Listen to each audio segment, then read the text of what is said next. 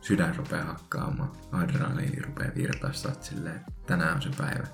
Kävelet vessaan, katot peiliin, näet itse siellä. Niin pystyt sä siinä aamuna sanoa sille tyypille siellä peilissä, että mä oon tehnyt kaiken niin hyvin kuin mä pystyn.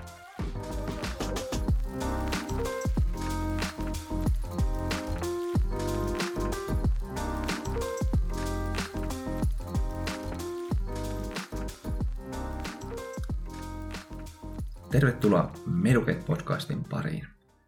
Studiossa jälleen Robin ja Markus ja tänään... No mistä me tänään oikeastaan puhuttaisiin? Me voitais tänään puhua vaikka... mm, Mä en muista enää, mistä Mä en ollut No valmis hei, tähän. pääsykokeeseen opiskeleminen. Miten ois? Joo, hyvä idea. Se kuitenkin, niin kuin viime viikolla, niin jälleen yhden viikon lähempänä on tämän kevään pääsykoe. Joo, luodaan tämmöistä lisästressiä kaikille hakijoille, jotka niinku haluaa päästä pois opiskelusta kuuntelemalla mukavaa podcastia. Kyllä. Nytkin pitäisi olla vaan lukemassa fysiikkaa, eikä kuunnella tällaista turhan päivästä löpinää. Pääsykokeeseen opiskeleminen on laaja asia. Siihen liittyy paljon tekijöitä. Mutta mikä sun mielestä on semmoinen ydinjuttu siinä, että mikä olisi ehdottoman tärkeää tehdä hyvin, kun opiskelee pääsykokeeseen? No, mun mielestä ehkä kaikki lähtee siitä niin kun, tavoitteen asettamisesta. Toki sulla on se tavoite, että sä luet sinne pääsykokeeseen, sä haet yliopistoon tai mihin ikinä haetkin. Mutta että sulla on myös selkeät välitavoitteet.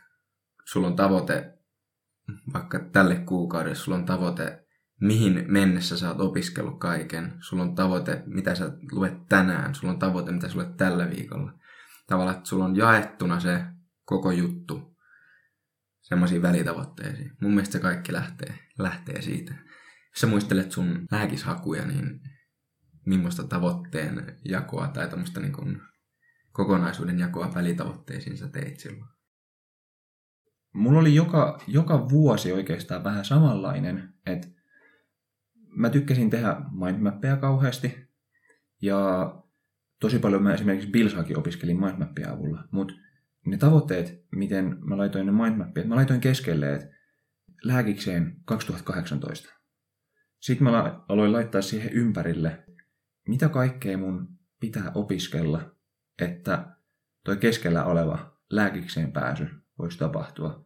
Ja toki keskeisenä tekijänä oli kaikki lukiokirjat. Ja sitten kun mulla oli tavallaan se kokonaiskuva siitä, että mitä mun täytyy osata, niin sit siitä oli helppo lähteä pilkkomaan jokaiselle kuukaudelle semmoinen tavoite, jokaiselle viikolle. Ja sitten kun miettii aina edellisenä iltana, että mitäs mä haluaisin huomenna tehdä, niin sillä tavalla se kokonaisuus pysyy ainakin suht hyvin hallinnassa. Mun mielestä on tosi hyvä, niin kuin, että sä oot ensin luonut sen kokonaiskuvan, mitä sun pitää osata. Koska just, en muista sanoin viimeksi, kun viime jaksossa, kun puhuttiin just siitä hakemisesta, niin mun eka hakukerta oli just se, että mä en tiennyt, mitä pitää osata. Ja se on niin kuin, totta kai se lähtökohta on se, kun sulla on uusi tavoite, sä haluat lääkikseen, niin sä et tiedä, mitä se vaatii. Et se, että sä pystyt luomaan semmoisen kuvan itselle siitä, mikä se kokonaisuus on, mikä sulla pitää olla hallussa silloin tiettyyn päivään mennessä. Sulla on se iso virstanpylväs, jonka jälkeen sun on paljon helpompi lähteä jakamaan niitä tolleen välitavoitteisiin.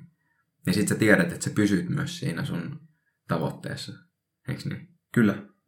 Sitä on myös niin helppo, helppo seurata, että voi vetää vaikka ruksin, ruksin aina yhden kirjan yli, kun nyt mä oon opiskellut fysiikka ykkösen jutut ja tehnyt vaikka muistiinpanot ja tehnyt kaikki tehtävät siitä. Toki täytyy sitten myös muistaa kerrata, Mm. niin kuin viimeksi, viimeksi oli jo puhetta. Mutta joka tapauksessa sellainen hallinnan tunne siitä isosta kokonaisuudesta, niin se ainakin itsellä vähentää tosi kovasti sitä stressiä. Niin se luo, miettii. luo semmoista turvaa myös samalla, että, Niin, että mulla on niinku kaikki narut tässä niinku käsissä. kyllä. Ja just hahmottaa sen, että mitä kaikkea tähän liittyy. Et ei sitten joskus maaliskuussa tule yllätyksenä, että ai niin, mä oon unohtanut ihan, ihan kokonaan noin kemian kurssit, että pitäisi niidenkin eteen tehdä jotain. Mm, toi on paha. Mä mietin, että hyvähän tapa tavallaan siirtää vastuu pois itseltään tuossa asiassa on mennä jollekin valmennuskurssille, missä se on tehty sun puolesta. Että siellä on niin kuin valmiiksi jaettu se materiaali niin kuin tietylle aikavälille, koska on ne kurssiopetuskerrat, jolloin käydään niitä asioita ja sitten sieltä saat vähän niin kuin läksyt. Se tehdään sun puolesta se työ, että sun ei tarvitse tietää, että mitä sun pitää osata, koska joku on jo tehnyt sen. Ja mä huomasin silloin ekalla kerralla, kun mä hain, niin mulla kävi nimenomaan just niin. Että kun mä menin sinne valmennuskurssille, niin mä vaan chillasin ja olin silleen huolen häivääkään. kyllä, niin kyllä ne tulee sitten käyty. Mutta mä huomasin myöskin, että se ei ollut hyvä tapa. Jollain tavalla se, semmoinen, no niin kuin just kun sä sanoit, se kokonaiskuva ja jollain tavalla se semmoinen stressin hallinta ja sellainen on paljon parempaa silloin, kun sulla on se hallinnassa. Jep. Toi, jos sä mietit nyt, ollaan puhuttu tavo- tavoitteiden asettamisesta mm. ja miten keskeisesti suunnitelmat tai lukusuunnitelma liittyy siihen, mm. niin mikä sun mielestä on hyvä lukusuunnitelma? Millainen se on? Hmm. No, jos miettii sellaisia elementtejä, mitä siellä pitää olla, mun mielestä, niin no ensimmäisenä siellä, siellä pitää olla lukemista. Eiks niin? Eittämättä. Eli se vaan on fakta. Sitten miten paljon sitä lukemista on siellä. Niin se on vähän semmoinen mun mielestä yksilöllinen asia, koska jotkut tarvii tosi paljon aikaa siihen, että ne käy asioita läpi. Toiset on tosi tehokkaita, mutta ei vaikka pysty pitkään tekemään sitä tehokasta työtä. Et se, se pitää jokaisen itse löytää sit siihen. Mutta niin mun mielestä lukusuunnitelmaa voisi lähteä rakentaa sillä, että sä mietit, no just on, sä oot ensin miettinyt mahtavasti nämä välitavoitteet, jonka jälkeen sä mietit vaikka yhden viikon kerrallaan sunnuntaina sä mietit seuraavaa viikkoa, että mitkä on pakollisia menoja silloin. Koska kyllähän sulla on muutakin elämää kuin lukeminen, eikö niin? Toivottavasti ainakin. niin. niin. Ja jos se ei ole, niin se helpottaa asiaa. Mutta kuitenkin sä mietit aina ensin se, että mit, mitä muita menoja sulla on. Sä laitat ne sinne kalenteriin ja oikeasti käytä kalenteria, kun teet lukusuunnitelmaa. Se on hyvä asia. Olen oppinut sen Joo. lääkiksessä. Joo. Mutta kuitenkin sä laitat ensin pakolliset menot ja sitten Mitkä voisi olla pakollisia menoja? Anna esimerkkejä. No, vaikka parturi tai harrastukset, jos treenaa jotain. Joo. Niin, ne on, ne on aina kiinteitä joka viikko. Niin. Kyllä. Jep. No ei nyt ehkä parturi, mutta... No, jollain se voi olla joka viikko. Sekin voi olla. Joo. Mitä kiinteitä menoja sulla oli silloin, kun sä hait? No, eipä mulla oikeastaan muuta ollut kuin treenit. No. Et siinä mielessä oli helppo. Kun oli samaan aikaan, niin oli helppo laittaa sinne kalenteriin ja sitten miettiä kaikki muu siihen ympärille, mikä mm. nyt oli suurimmaksi osaksi sitä lukemista. Kyllä. Ja niin kuin just se, että lähtee siitä, että kun sulla on noin treenit siellä kalenterissa, niin se sitten ei käy sitä, että no mä luen nyt tiistaina fysiikassa nämä ja nämä jutut. Sitten oot silleen, no sulla on aamutreenit 9-12 ja sitten iltapäivällä treenit 4-7, niin oho, en ehtinytkään lukea näitä fysiikan asioita, mitä mä haluaisin lukea. Et siinä mielessä just se, että sä oot ensin ensin aikatauluttanut se muun elämän ja sen jälkeen. Toki joku voi käydä vaikka töissä. Sitten sun pitää lukea vain iltaisin. Tai vain aamuisin, tai jos oot kolmivuorotöissä. niin, joka tapauksessa kuitenkin, että sulla on ne muut menot ensin siellä. Ja sen jälkeen miettii sen, just sen yksilöllisesti, mikä on itselleen semmoinen määrä opiskelua, mitä jaksaa tehdä tehokkaasti ja mikä on kuitenkin tarpeeksi, että sä ehdit oppia ne asiat, mitä sun pitää oppia. Ja mulle se oli ehkä silloin, kun mä luin pääsykokeeseen, niin se oli ehkä viisi tuntia päivässä. 3-5 tuntia. Se on ehkä aika vähän verrattuna siihen, mitä mä oon kuullut monet muut on lukenut. Niin, jokuhan lukee kahdeksan tuntia kyllä. kuutena päivänä viikossa. Niin, kyllä. Mut jos jaksaa, niin miksei? Niin. Ja niin, se on taas just se pitää yksilöllisesti löytää, mutta mä sitten tokalla kerralla, kun mä tajusin, että pitää tehdä aikataulu ja pitää miettiä sitä, niin mä rakensin se aika pitkälle sille, että mulla oli ensin ne pakolliset menot, eli mulla oli jalkapallotreenit muutaman kerran viikossa ja sitten sen lisäksi oli se valmennuskurssi ja ne valmennuskurssin opetukset. Niin ne oli ensin siellä aikataulussa Ja sen jälkeen mä niiden opetusten ympärille mun oman opiskelun aikataulutin niin, että mä pidin huolta siitä, että mä oon opiskellut ne asiat, mitä siellä opetuksessa käydään, niin että mä hyödyn siitä mahdollisimman paljon. Ja sitten mulla oli semmoinen hyvä tekniikka niiden tehtävien kanssa, mä seurasin niillä sitä omaa opiskelua myös. Tavallaan se oli ehkä se isoin mittari. Sen takia biologia oli, oli vaikeaa. Miten sä opiskelit biologiaa? No, no biologia nyt tietysti on tosi erilainen kuin fysiikka ja kemia, missä tarvii osata laskea ja miettiä asioita just niiden laskujen kautta.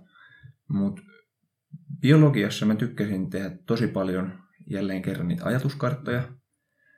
Et jotenkin niiden avulla pysty jälleen kerran hahmottaa ne kokonaisuudet, kun näki sen yhden aiheen, vaikka kaikkien rakastamat suotyypit, mm. niin siinä yhdellä paperilla, niin pysty esti näkemään sen kokonaisuuden ja sitten ihan sen mukaan, että miten syvällisesti halus opiskella jotain asiaa, niin oli niitä alakohtia. Mm. Ja kaikki oli jäsennellysti.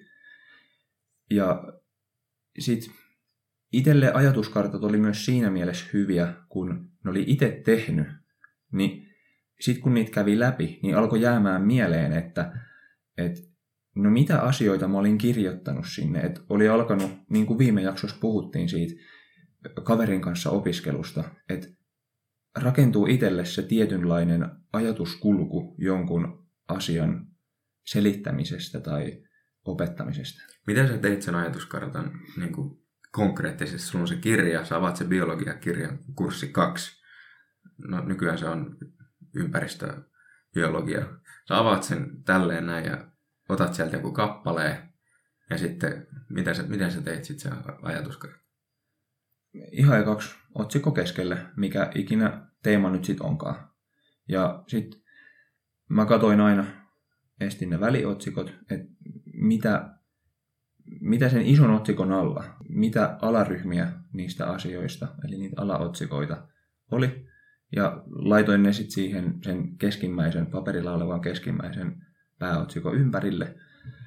Ja no sitten mä aloin ihan järjestelmällisesti vaan lukemaan, lukemaan sitä kappaletta läpi ja kirjoittamaan niitä itselle tärkeitä tai omasta mielestä tärkeitä asioita omin sanoin siihen mahdollisimman lyhyesti.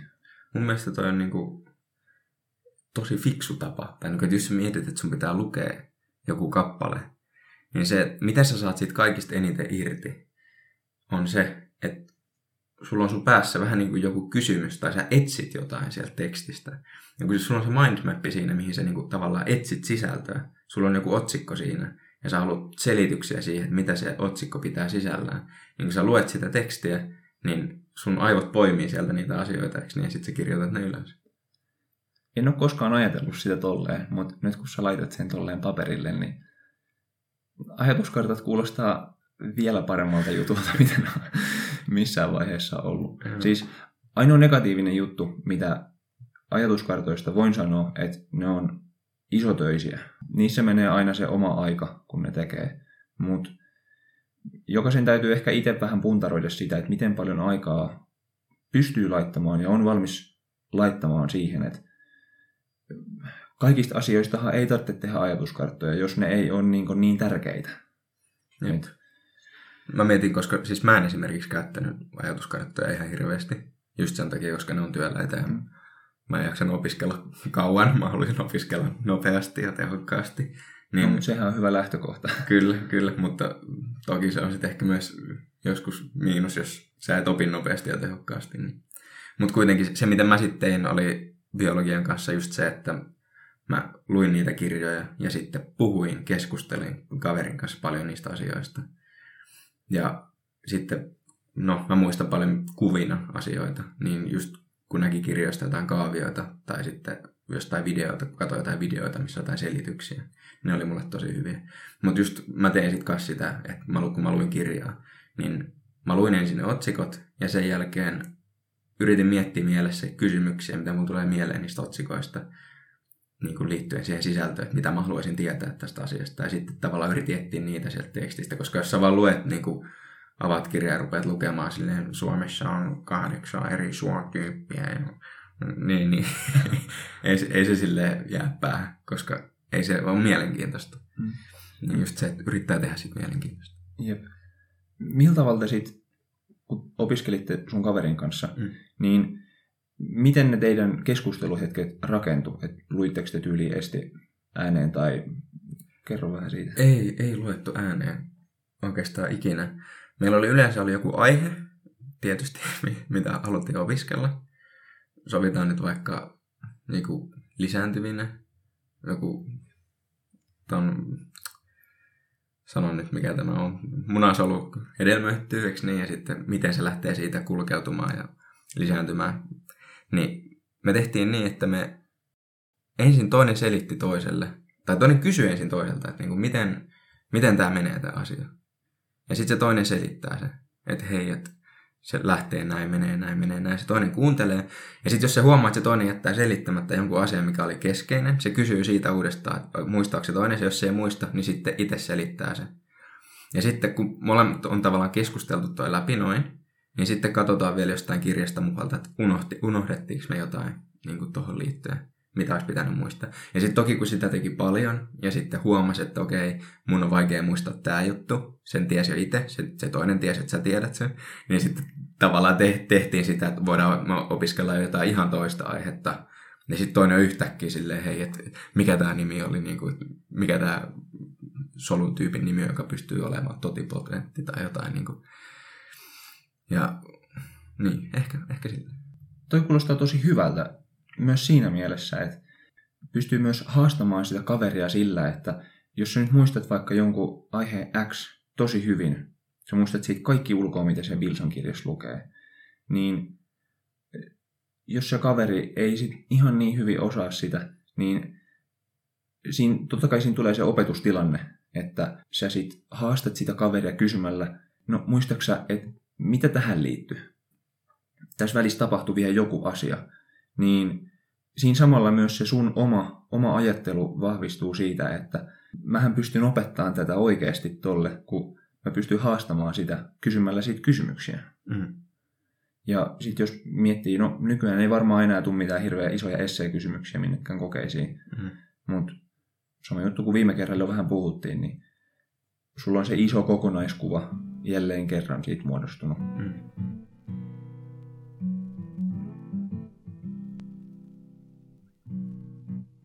Miten, miten sä opiskelit sitten, nyt ollaan puhuttu biologiasta, niin miten sä sitten opiskelit fysiikkaa ja kemiaa? Tai voit sanoa vain toisen, mutta mä oletan, että sä opiskelit niitä vähän samalla tyyliin. No, kaikille tuttu laskeminen. Joo. Eihän siinä oikeastaan muuta. Tosi paljon mä tein tehtäviä silleen, että totta kai kun oli käynyt niitä asioita monta kertaa läpi jo silloin viimeisenkin vuoden aikana, niin muisti sen teorian, niin piti keskittyä enää niihin tehtäviin. Mutta mun mielestä tehokkain, ainakin itselle, oli se, että lähti käymään jotain tehtävää läpi, ja sitten jos oikeasti vasta siinä vaiheessa, kun tuntui siltä, että nyt mä en tiedä, että miten tätä tehtävää pitäisi tehdä, niin sit palaa vasta sinne teoriaan. Kun fysiikka ja kemia on oikeasti niin paljon sitä laskemista siinä kokeessa, niin ihan turha kuluttaa liikaa aikaa siihen lukemiseen, kun tuskinpa kokeeseen laitetaan mitään fysiikan tai kemian esseitä. Mm, kyllä. Toki siellä monivalinnassa on aina jotain semmoisia, toki se voi olla, että ei tule monivalintaa ollenkaan, mutta niin kuin mon- monivalinnassa on usein semmoisia kysymyksiä, jotka on jotain nippeleitä. Ja joku yksi, kaksi pistettä on sieltä teoriasta, että jos et sä Kyllä. lukenut, niin sit sä et saa niitä. Mutta sitten just jos, mietit, mistä ne isot pisteet tulee, niin ne on niitä laskutehtäviä. Joku 18 pisteen fysiikan tehtävä. Ja sitten jos et sä osaa sitä laskea, niin sit se on vähän niin kuin voi voi. Et, no sä osasit sen teorian, sait sen yhden pisteen sit monivalinnasta, että sä et sillä pääse sisään vielä. Mutta joo, mä tein ihan samaa. Ja se laskeminen, mun mielestä niin kun, oikeasti se laskeminen on semmoinen asia, että sitä ei voi korostaa liikaa. Ei Koska et jos, jos sä osaat sen laskutehtävän, jos sä osaat laskea, niin sä kyllä osaat myös sen teorian, niin kuin pääpiirteitä. Mm. Et välttämättä muista jokaista nippelitietoa ja poikkeustilannetta, mutta niin kuin pääpiirteitä. Kyllä. Ja korjaa vaan, jos ei sun mielestä, mutta mun mielestä pääsykokeessa ei tarvi osata kaikkea. Et jos sä osaat kaikesta ne pääasiat ja no etenkin fysiikka, kemia, jos sä osaat ne laskut laskee, Mm. niin sä oot jo tosi isosti voiton puolella. Kyllä, mutta on samaa mieltä, että ei tarvitse kaikkea osata. Mutta sitten, jos et sä osaa kaikkea, tai siis kun sä et osaa kaikkea, koska kukaan ei osaa kaikkea, niin vaikka sä osaat ne jotkut asiat, mutta sun pitää osaa ne hyvin. Ja se, mitä tarkoittaa, että sä osaat ne hyvin, niin se ei tarkoita sitä, että sä osasit laskea fysiikka kakkosen kirjasta, lukiokirjasta kaikki tehtävät, koska ne on liian helppoja. Et se, että sä osaat ne oikeasti hyvin, tarkoittaa se, että sä osaat laskea aikaisempien vuosien pääsykoetehtävät, jotka käsittelee niitä aiheita. Sä osaat laskea jotain, jonkun muun alan, vaikka joku diplomi-insinööri pääsykokeen, niin koulutuksen pääsykokeen, jotain fysiikan tehtäviä tai niin kuin sille, että oikeasti sä osaat ne asiat. Se on eri asia, että sä osaat ne suurin piirtein, että sä osaat ne oikeasti tosi hyvin. Kyllä. Millä tavalla, nyt kun just päästiin noihin vanhoihin pääsykokeisiin, niin millä tavalla sä hyödynsit niitä? Oliko jotain, että sä aloit heti niin syksyllä laskemaan niitä tai mitkä oli sellaisia kohtia, että sä näit, että oli hyödyllistä käyttää niitä? Mä rupesin molemmilla kerroilla lukemaan vasta tammikuussa. Mä koin, että se oli mulle oikea lähestymistapa. Ensimmäisellä kerralla varmaan se oli hyötyä, että olisi aloittanut aikaisemmin. Mutta tokalla kerralla oli sitten se pohja siitä ekasta hakukerrasta. Niin mä rupesin niitä vanhoja pääsykokeita tekemään vasta siinä vaiheessa, kun mä olin suurimman osan asioista käynyt kaikista aineista. Eli ehkä, olisiko maalis, maaliskuussa. Ja mä tein niitä silleen, me tehtiin, no taaskin usein kaverin kanssa, niin joko lauantaisin, niin että tekee koko sen kokeen. Ihan samalla lailla kuin menisi pääsykokeeseen, niin menet ostaa kaupasta eväät, menet sinne kirjastoon, laitat sekuntikellon päälle ja rupeat tekemään. Teet viisi tuntia putkeen ja sen jälkeen vaihdat kaverin kanssa papereita, tarkistatte toisenne tai tarkistatte yhdessä, sekin on hyvä tapa, että juttelee niistä samalla, että Aa, sulla oli täällä tämmöinen. Ja, ja sitten lasket pisteet, katsot sieltä tota, vanhasta niistä pisterajoista, mitkä on ollut sinä vuonna, että miten paljon sun olisi pitänyt osata. Ja niin, mä käytin niitä tolle. Mitä sä käytit?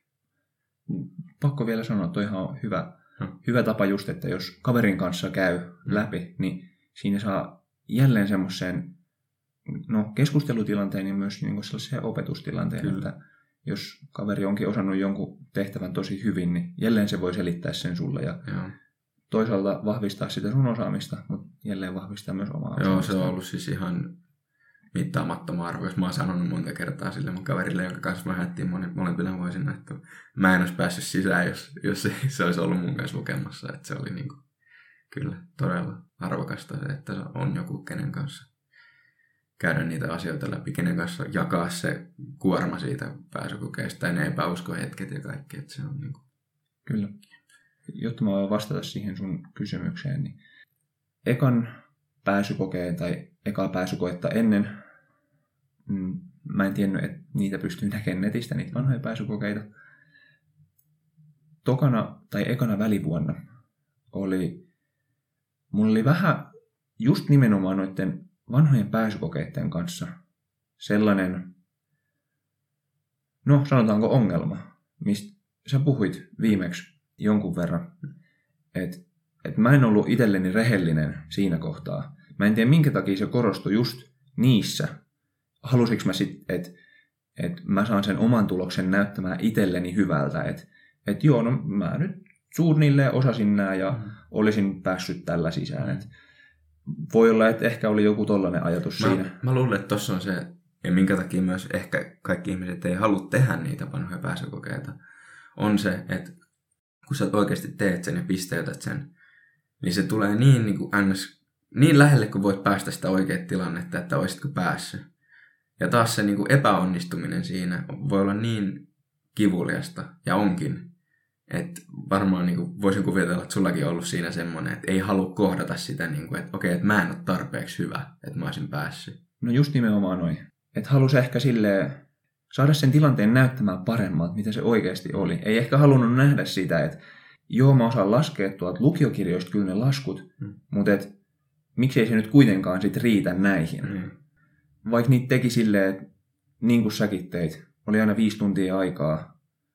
Ja sit kun just sai kokea sen, että no joo, että nyt tälläkään kokeella olisi päässyt sisään, niin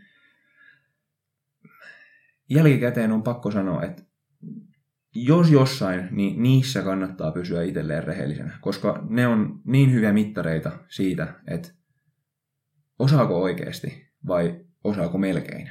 Jep. Ja kyllä ne, niin ne tarkastajat, ainakin oman kokemuksen mukaan sit siellä niin pääsykokeessa, kun on yrittänyt laskea niitä omia pisteitä, niin kyllä ne on aika tiukkoja.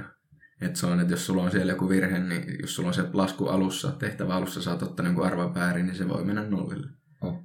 Joo, mäkin muistan silloin mun kolmas pääsykoe, niin mulla oli sisäänpääsy, se oli muistaakseni neljästä koepisteestä kiinni. Ja sitten no, mä halusin sen kokea itselleni, että mä näin, että mitä mä olin vastannut sinne. Ja sitten mä lähetin oikaisupyynnön ja kysyin niihinkin vielä apua mun lukion vanhoilta opettajilta. Että hei, et, onko mä perustellut nämä nyt ihan oikein, nämä mun oikaisuvaatimukset. Niin vaikka kymmenen pisteen edestä lähetin oikaisupyyntöön, niin mä en saanut yhtään takas. Hmm. Ymmärrän kyllä, että että he perusteli sen sitten hyvin, mutta siinä tilanteessa se tuntui jotenkin tosi väärältä, että hei, mä oon selittänyt nämä ihan oikein, että minkä takia, että mitä ihmettä, miten mä en voi saada tuosta yhtään pistettä. Jep, eli siinä mielessä kannattaa olla myöskin silloin, kun tekee niitä vanhoja kokeita, niin aika tiukka itselleen siinä, että osaako oikeasti vai ei. Mieluummin pyöristää jopa vähän alakanttiin. Mm. Tietää ainakin, että jos sitten saa vanhasta pääsykokeesta 75 prosenttia oikein, niin mm. se, se riittää ihan varmasti. Mm. Toki, toki sitten ei kannata olla sille niitäkin näkee aina, jotka on jossain älyvuodessa kokeen jälkeen, että joo, että laskin, että se on 100, 100 pistettä, että en pääse, että ensi vuonna uudestaan sitten koe tulee takaisin ja saanut 168 tai jotain silleen, oho. Jep.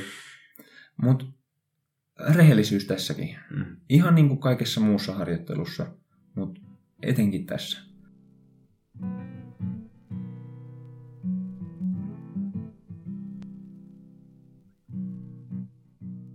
Jos palaisin vielä vähän noihin fysiikan tehtävien tekemiseen tai ylipäätään kemian ja fysiikan siihen laskemiseen, niin onko sulla jotain semmoisia vinkkejä tai mitä sä itse käytit siinä? Pitää laskea paljon, mutta miten, se niinku, miten sitä kannattaa mitata? Miten, onko se sille tehtävien määrässä vai ajassa vai miten sitä sun mielestä kannattaa? Toi on hyvä kysymys yhä edelleen jälleen kerran, mitä mäkin olen jonkun verran miettinyt, miten oikeasti kannattaa mitata sitä, että, että riittääkö, että mä lasken kolme tuntia ja riippumatta sit siitä, että miten paljon mä saan siinä kolmen tunnin, kolmen tunnin aikana aikaa. Vai kannattaako laskea sitä, että mä nyt lasken 18 fysiikan tehtävää, ihan sama miten kauan siinä menee. Niin mä oon ehkä lopulta päätynyt sellaiseen lopputulokseen, että kun miettii taas sitä kokonaissuunnitelmaa, niin mieluummin aikataulutat sen, että mä lasken nyt kaksi tuntia fysiikkaa ja sitten sen jälkeen voi olla joku pakollinen meno tai vaihdan biologian tai jotain. Mutta se on ehkä siinä mielessä sitten helpompi, helpompi, että sä varmistat, että sä pystyt opiskelemaan myös muita aiheita, että ne ei jää taka-alalle sen takia, että sä lasket fysiikkaa pitempään, ja sitten myös siinä mielessä, että jos sä vaikka tammikuussa huomaat, että sulla menee joihinkin perusfysiikan laskuihin, niin sä saat kahdessa tunnissa laskettua seitsemän laskua, ja kevään lopulla sä huomaatkin, että hei, mä saan 13 laskua laskettua, niin vaikka se ero ei ole ehkä niin selkeä niiden hyötyjen suhteen, niin mä ehkä kannustan enemmän siihen. Tai niin. tykkää enemmän siitä. Joo. Et se on vähän niin kuin selkeämpi silleen, että kun sulla on se aika, niin että se tehtäviä, mä mietin mitä tehtävien määrässä, kun jos niitä sitä laskee, niin se mitä siinä voi käydä, niin se, että sä lasket 18 helppoa fysiikan tehtävää, tai sä lasket kaksi pääsykoetasosta fysiikan tehtävää, niin molempi menee kaksi tuntia. Sä oot saanut kaksi tehtävää tai 18 tehtävää laskettua.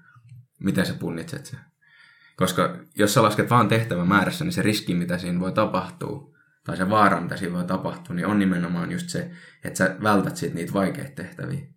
Koska sit sä haluat vaan tehdä mahdollisimman paljon ja sit sun tulee hyvä olo, koska sä teet paljon tehtäviä ja sä saat niitä oikein ja sun ei tarvi tavallaan kokea sitä tuskaa, että sä et tajua jotain ja sä väännät ja väännät ja pitkään mietit jotain ja lopulta saat sen oikein. Mm. Jos miettii pääsykoettakin tuolla kannalta, että pääsykokeessahan sulla on se rajattu aika. Mm. Sä haluat käyttää sen rajatun ajan mahdollisimman tehokkaasti sun omaksi hyväksi. Mm. Öö, niin minkä takia sitä ei voisi sit harjoittelussa tehdä, että käytät sen fysiikalle rajatun, valitun kaksi tuntia mahdollisimman tehokkaasti sulle itselle hyväksi ja kehität ittees siinä ajassa mahdollisimman tehokkaaksi laskijaksi. Mm. Toi on hyvä, mutta mä muistan itselleni silloin, kun mä laskin nimenomaan just fysiikan, no nimenomaan fysiikan tehtäviä, niin kemiassa tuntui, että niitä ei ollut ehkä niin paljon. Niin kyllä mua motivoi se, koska mä tein niin, että mä asetin itselleni tehtävämäärän, mitä mä haluan tehdä. Ja se, että miten vaikeita ne oli, niin ne oli niitä pääsyko- ää, valmennuskurssin tehtäviä. Eli ne vaikeutui kyllä siinä samalla, että ne ei ollut kaikki vaan helppoja. Niin mä tein niin, että jos mä sain laskettua sen tehtävämäärän, mitä mä olin päättänyt, mä teen, niin sitten mä en enää tehnyt enempää tavallaan. Että mulla olisi kannustin siinä, että jos mä saan nämä tehtyä nopeasti, mikä on myöskin hyvä pääsykokeessa, Kyllä. niin sit mun ei tarvii enää tehdä. Että mulla ei ole sitä kahta tuntia, että mun on pakko nyt istua täällä kello kahteen asti täällä kirjastossa. Vaan että jos mä saan ne yhteen mennessä valmiiksi, mä voin lähteä kotiin. Ja se oli ainakin mulla tosi niin kuin semmoinen iso tekijä myös siinä. Mä oikeasti tiesin, että sillä on merkitystä, että onko mä tehokas vai en. Kyllä. Siis toihan nimenomaan on just tonne, että jos laskee tehtävämääriä, niin se paljon parempi, parempi tekijä tai ominaisuus siinä. Et no jo, toi on ehkä vähän mielipidekysymys, että mitä tykkää käyttää ja mikä sopii siihen omaan opiskelutyyliin paremmin. Mutta mut niin kuin näkyy, meillä molemmilla on eri mielipide siitä ja ollaan varmasti käytetty sitä mahdollisimman hyvin meille itselle hyväksi. Niin kyllä.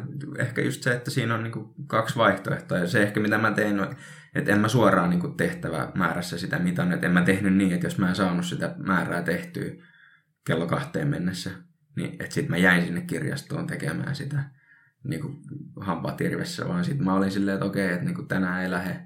Ja mä sain tämän verran tehtyä. Nyt mä lähden kotiin. Huomenna uusi päivä. Toki se pitää miettiä, että milloin sä ehdit tehdä ne. Ettei ne jää sit kokonaan tekemättä. Ja sitten, että onko se pois jostain muusta. Mutta niinku, niin, no just se, Kyllä. mikä toimii itselle. Kyllä. Tuohon liittyen yksi tärkeä juttu mun mielestä, kun opiskelee pääsykokeeseen, on myös se oman tekemisen reflektointi. Et, no jos miettii vaikka sitä tehtävämäärää, sä oot asettanut tavoitteeksi, että sä lasket joka päivä 30 tehtävää. Sitten sä huomaat kahden päivän jälkeen, kun olisi pitänyt olla laskettu jo 60 tehtävää fysiikkaa, että sä oot laskenut vasta 12. Niin jatkaksa edelleen sillä tavoitteella, että joka päivä 30 tehtävää, vai palaatko vähän siihen tavoitteeseen, pikkasen muokkaat sitä sellaiseen, sellaiseen realistiseen suuntaan ja jatkat sillä uudella, uudella niin kuin, no, tavoitteella. Niin, että se uusi tavoite voisi olla vaikka, että kahdeksan tehtävää päivässä. Esimerkiksi. Joo.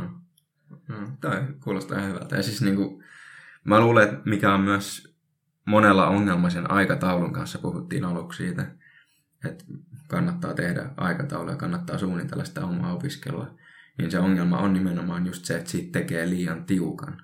Että on silleen, että okei, että mä nousen kello kahdeksalta huomenna maanantai-aamuna.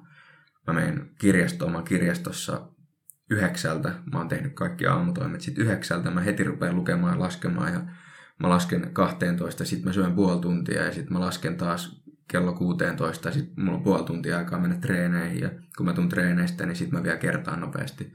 Niin kuin se, mitä siinä sitten tapahtuu, on kun sun menee kolme päivää noin, sä tajuut, että sä oot oikeasti opiskellut sen kaksi tuntia päivässä ja sua on ruvennut vaan ahdistaa niin paljon, että sä et saa mitään aikaa. Ja että se vaan syö siitä sun tekemisestä. Niin just toi, että sä reflektoit sitä sun omaa tekemistä ja oikeasti et tee siitä sun suunnitelmasta liian vaikeaa. Oikeasti teet siitä semmoisen, että illalla sä oot tehnyt jotain sen tavoitteen eteen ja sulla on hyvä fiilis siitä ja sä oot oikeasti realistinen siinä, että miten paljon sä saat aikaa. Mm. Mieluumminhan sitä aina niin päivän jälkeen on sellaisella fiiliksellä, että hei, tänään mä onnistuin taas. Että wow, että oli hyvä päivä. Että taas päästiin siihen tavoitteeseen. Mm. Kun sitten se, että no, tänään sain taas 10 prosenttia tehtyä siitä, mitä oikeasti piti. Kyllä. Ja huomenna todennäköisesti on sama juttu. Kyllä. sitä pitää jokaisen itse keskenään miettiä, että mikä on itselle liikaa. Ja sitten jos joskus tuntuu, että hei, että nyt on kaksi viikkoa mennyt sillä lailla, että, että mä oon joka päivä saanut tehtävät tehtyä kolmen tuntia etuajassa, mm. niin jos tuntuu siltä, että, että voisikin lukea vielä vähän lisää, ei ole pakko, mutta jos tuntuu siltä, niin miksei. Mm. Ja sitten tietysti se toinen ääripää on se, että lukee liian vähän. Niin. Että no mä luen joka päivä tunnit, tämä tuntuu hyvältä, mä saan tämän tehtyä ja mä opin tässä jotain. No se, sehän se olisikin, kun tunti, tunti päivässä riittäisi Niin, mutta nimenomaan just se, että mistä sä tiedät, että riittääkö se. Että mun mielestä siinä tulee taas sitten keskeiseen osaan nämä harjoituskokeet ja vanhat pääsykokeet. Mm, niin se oma osaamisen mittaaminen. Kyllä. Jep. Miten sä mittasit sun omaa osaamista? No vanhoilla pääsykokeilla. Ol, oliko sulla myös jotain harjoituskokeita sen lisäksi? No viimeisenä vuonna, just kun oli siellä öö, valmennuskurssilla, niin siellä oli hurjan kiva, että oli niitä harjoituskokeita. Ja sitten yksi kans, mitä tykkäsi tehdä, niin se, mitä sä nostit aikaisemmin esille, niin eri alojen niitä pääsykoetehtäviä. Ne oli välillä vähän erilaisia. Ja totta kai, jos siellä oli jotain matikan tehtäviä ihan puhtaita, jotain geometrialaskuja, mitkä ei yhtään ollenkaan liittynyt vaikka johonkin fysiikkaan, niin eihän niitä nyt tarvitse tehdä. Mm-hmm. Mutta just se, että koittaa haastaa itseään, vaikka se tuntuu välillä vähän tyhmältä. Ja mitä mäkin silloin aikaisempina vuosina huomasin, että mitä jälkikäteen on vasta huomannut, että valehtelee itselleen siinä tilanteessa. No kyllä mä oikeasti olisin osannut. Niin sitten kun löytää sen sopivan määrän sitä, että haastaa itseään riittävän vaikeilla tehtävillä, joissa joskus myös epäonnistuu, ja löytää sen oman, oman rajan, niin se on mun mielestä hyvä mittari sille omalle osaamiselle, kun löytää sen oman rajan. Kyllä, ja siis mun mielestä just toi epäonnistuminen on oikeasti tärkeää siinä, kun tekee, laskee tehtäviä. Niin ensinnäkin se, että sä opit sietämään sitä tunnetta, että joku asia on sulle vaikea ja sä et heti tajua sitä, sä et heti osaa sitä, koska pääsykokeessa voi olla ihan sama juttu. Että kun sä avaat sen seuraava sivu ja sä luet sen tehtävän, niin sulla tulee eka, ekana se fiilis, mikä tulee, on se ahdistus. Sulla rupeaa puristaa rinnasta, että eihän mä tiedä yhtään, miten tämä pitää tehdä. Niin se, että sä oot vähän valmistanut itse siihen sillä, että sä oot tehnyt aikaisemmin niin tosi vaikeita tehtäviä. Sä oot tehnyt semmoisia tehtäviä, missä sun ensimmäinen ajatus on, kun sä luet sen tehtävän, että mulle ei mitään haju, miten tämä tehdään, ja mun pitäisi osata tämä. Ja sä sit silti niin hengität syvää ja mietit ja yrität, ja sitten ehkä osasitkin jotain, ja ehkä jopa sait se oikein. Niin mun mielestä se on niin tosi tärkeä kokemus siinä opiskeluprosessissa. Joo.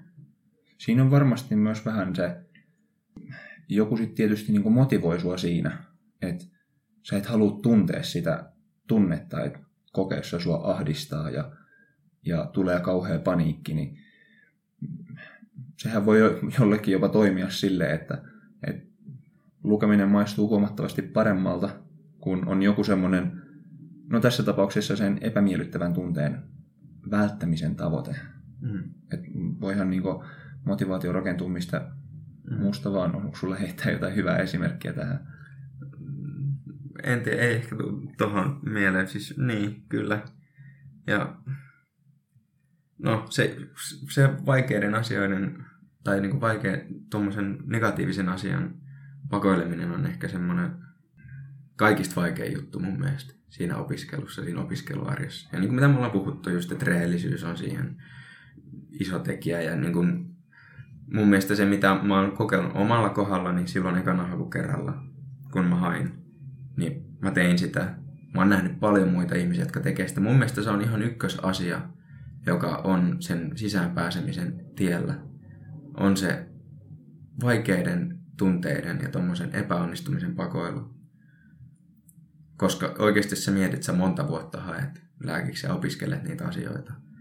Niin kyllä melkein kuka tahansa oppii ne asiat niin hyvin, että se osaa ne sitten pääsykokeessa. Kyllä. Ainakin mä, mä uskon siihen. Siis lopulta ainakin. Niin.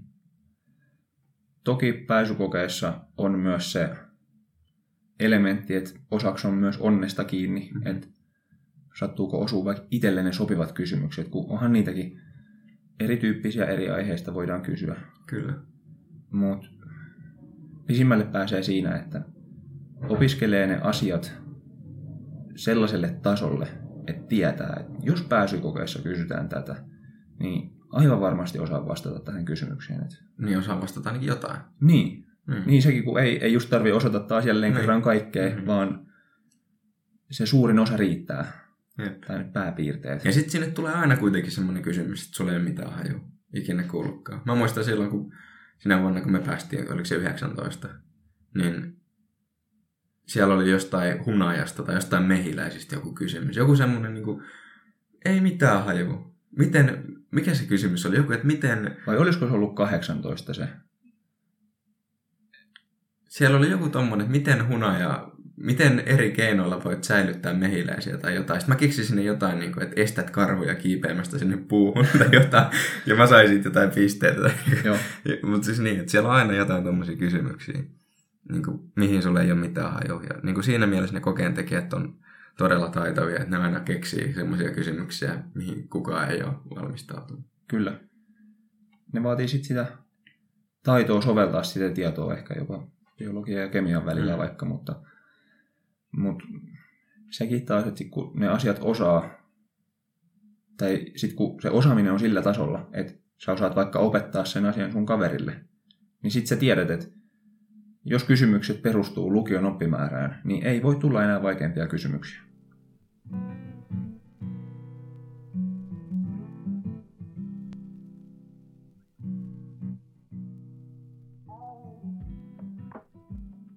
Lopuksi voisin kysyä sinulta vielä, että sit kun mietitään vaikka kevättä 2019 ja pääsykoe alkoi läheneen, niin tuliko missään vaiheessa ennen pääsykoetta päiviä, viikkoja ennen. Tuliko sellaista ajatusta että, tai jännitystä, että, että nyt, se, nyt se koe lähenee taas. Ja mulla on taas mahdollisuus onnistua, mutta sitten aina on myös mahdollisuus epäonnistua. Tuli, ja niin kuin, tai totta kai tuli. Mä uskon, että kaikilla tulee se jännittäminen siinä ennen koetta. Ja se on ehkä sellainen, mikä myös kuuluu siihen. Mä muistan, mä juttelin mun isän kanssa silloin lähiviikkoina ennen sitä pääsykoetta ja se sanoi mulle, että eikö tää on niinku, eikö tää ole se niinku paras hetki, mitä sä haluutkin, että niinku on. Sitten mä olin, että häh, et, miten niin, nyt tähän perkeleesti, että en mä tätä halua. Sitten se oli silleen, niin, jos sä mietit, että nyt se pääsykoja on ihan just edessä, ja sä oot jo tehnyt sen kaiken työn. Sä oot jo niinku opiskellut ne kaikki asiat. Niinku, että nyt sun pitää vaan tavallaan todistaa, että nythän sä pääset vaan näyttämään se, että niinku sä osaat nämä jutut. Sitten mä mietin, että niin, että totta, että jos, jos mä onnistun tässä kokeessa, mä pääsen lääkiksi. Mahtavaa. Tämä on just se, mitä mä oon koko kevään halunnut, että mä pääsen tekemään tämän kokeen. Jos mä epäonnistun tässä, mä en pääse lääkikseen. Niin mä haluaisin, että on taas tämä hetki, että mä oon jo tehnyt sen kaiken opiskelun, mä pääsen taas sinne kokeeseen. Eli tavallaan se on se paras hetki vuodesta, on se pari viikkoa ennen sitä pääsykoetta. Kyllä. Tosi hyvä ajatus. Toki, toki siinä on sitten tietysti se, että ajattelet sä, että sä oot tehnyt niin kuin tarpeeksi. Oli, oliko sulla semmoista niin kuin, kihelmä, tai oli, varmaan sua jännitti kanssa, mä oletan, mutta oliko sulla semmoista kihelmöintiä niin kuin, tai semmoista jotain ahdistusta siitä, että sä koet, että sä olisit voinut tehdä enemmän tai niin kuin, sulla jäi tekemättä jotain? No, sinä vuonna, kun pääsit sisään, oliko sulla sinä vuonna sellaista? No joka vuosi kyllä oli, oli sellainen fiilis, että, että aina voisi tehdä vähän paremmin. Ja kyllä mä tiesin, että joitakin asioita jäisit ehkä vähän vähemmälle kertaamiselle. Mutta eniten, eniten jännitti, vaikkei sitä halunnut päästää silleen mieleen, se ajatus, että mitä jos taas tulee hylsy tänä vuonna? Mitä jos mä joudun vielä viidennen kerran hakemaan? Mm-hmm. Mutta sitten mä ajattelin, että mä kuitenkin tällä hetkellä pystyn, jos mä katon peiliin, niin mä pystyn sanoa itselleni, että mä oon tehnyt ihan pirusti hommia. Ja mä en tiedä, että, että vaikka jo on, on se tiedostus, että olisi voinut tehdä enemmän, niin olisiko se kuitenkaan niin ratkaisevasti tuonut enemmän tietoa tai näin. Jep. Et, et oli sellainen, oli luottamus omasta osaamisesta ja oli myös rehellisesti sellainen fiilis, että mä oon tehnyt hommia tämän päivän eteen, että pääsykokeessa rokataan, mennään näyttää, että tämä on niinku se mun vuosi. Kyllä.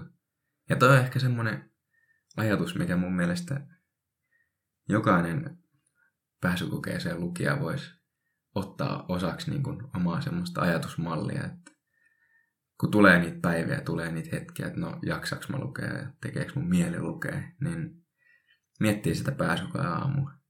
Ja miettii sitä, kun sä heräät silloin, nouset sängystä, sydän rupeaa hakkaamaan, adrenaliini rupeaa virtaa, sä oot silleen, että tänään on se päivä. Kävelet vessaan, katot peiliin, näet itse siellä. Niin pystyt sä siinä aamuna sanoa sille tyypille siellä peilissä, että mä oon tehnyt kaiken niin hyvin kuin mä pystyn. Ja mä uskon itteeni. Niin jos sä pystyt, niin hyvä. Niin ehkä se antaa sit sulle siinä epätoivon hetkenä niin sen pienen boostin vielä, että hei, ehkä mä luenkin vielä vähän aikaa, vaikka ei jaksaisi. Mm. Jep, on siis ehdottomasti samaa mieltä sun kanssa. Käyttäkää tollaista ajattelutapaa niin voimanlähteenä niinä vaikeina päivinä. Ja, ja ammentakaa sieltä sitä motivaatioa tehdä vielä pikkasen enemmän. Ja sitten täytyy aina muistaa, että jos se ei jaksa, niin pitää vaan koittaa muistaa jaksaa. Niin. Löytää sen balanssin toki sen levon ja, ja tota, kaiken muun väliltä, mutta asenne ratkaisee. Se kannattaa pitää mielessä. Hyvä. Meidän tämän viikon jakso alkaa tulla pikkuhiljaa loppuunsa ja mahtavaa, että joku on siellä kuunnellut. Toivotaan ainakin. No joo. Ei mitään. Jos tulee jotain ajatuksia, palautetta, mitä haluatte meille jakaa, niin laittakaa meille Instagramissa viestiä Medukate Finland. Tai laittakaa meille sähköpostia. Osoitteeseen medukate.finland.gmail.com Sieltä koitellaan sitten bongata, bongata kaikki positiiviset ja kaikki negatiiviset kommentit ja Suoratetaan kaikki negatiiviset pois ja ei vastata niin. ei vaiskaan. Me, meille kaikki palaute on tervetullutta ja, ja, ja niiden avulla halutaan sitten kehittää meidän podcastia siihen suuntaan, mikä on teille mielekästä. Ja meille mielekästä. Kyllä. Kaikille mielekästä. Näin. Yes. Hyvä. Ei mitään. Se on moi. Yes. Moi moi.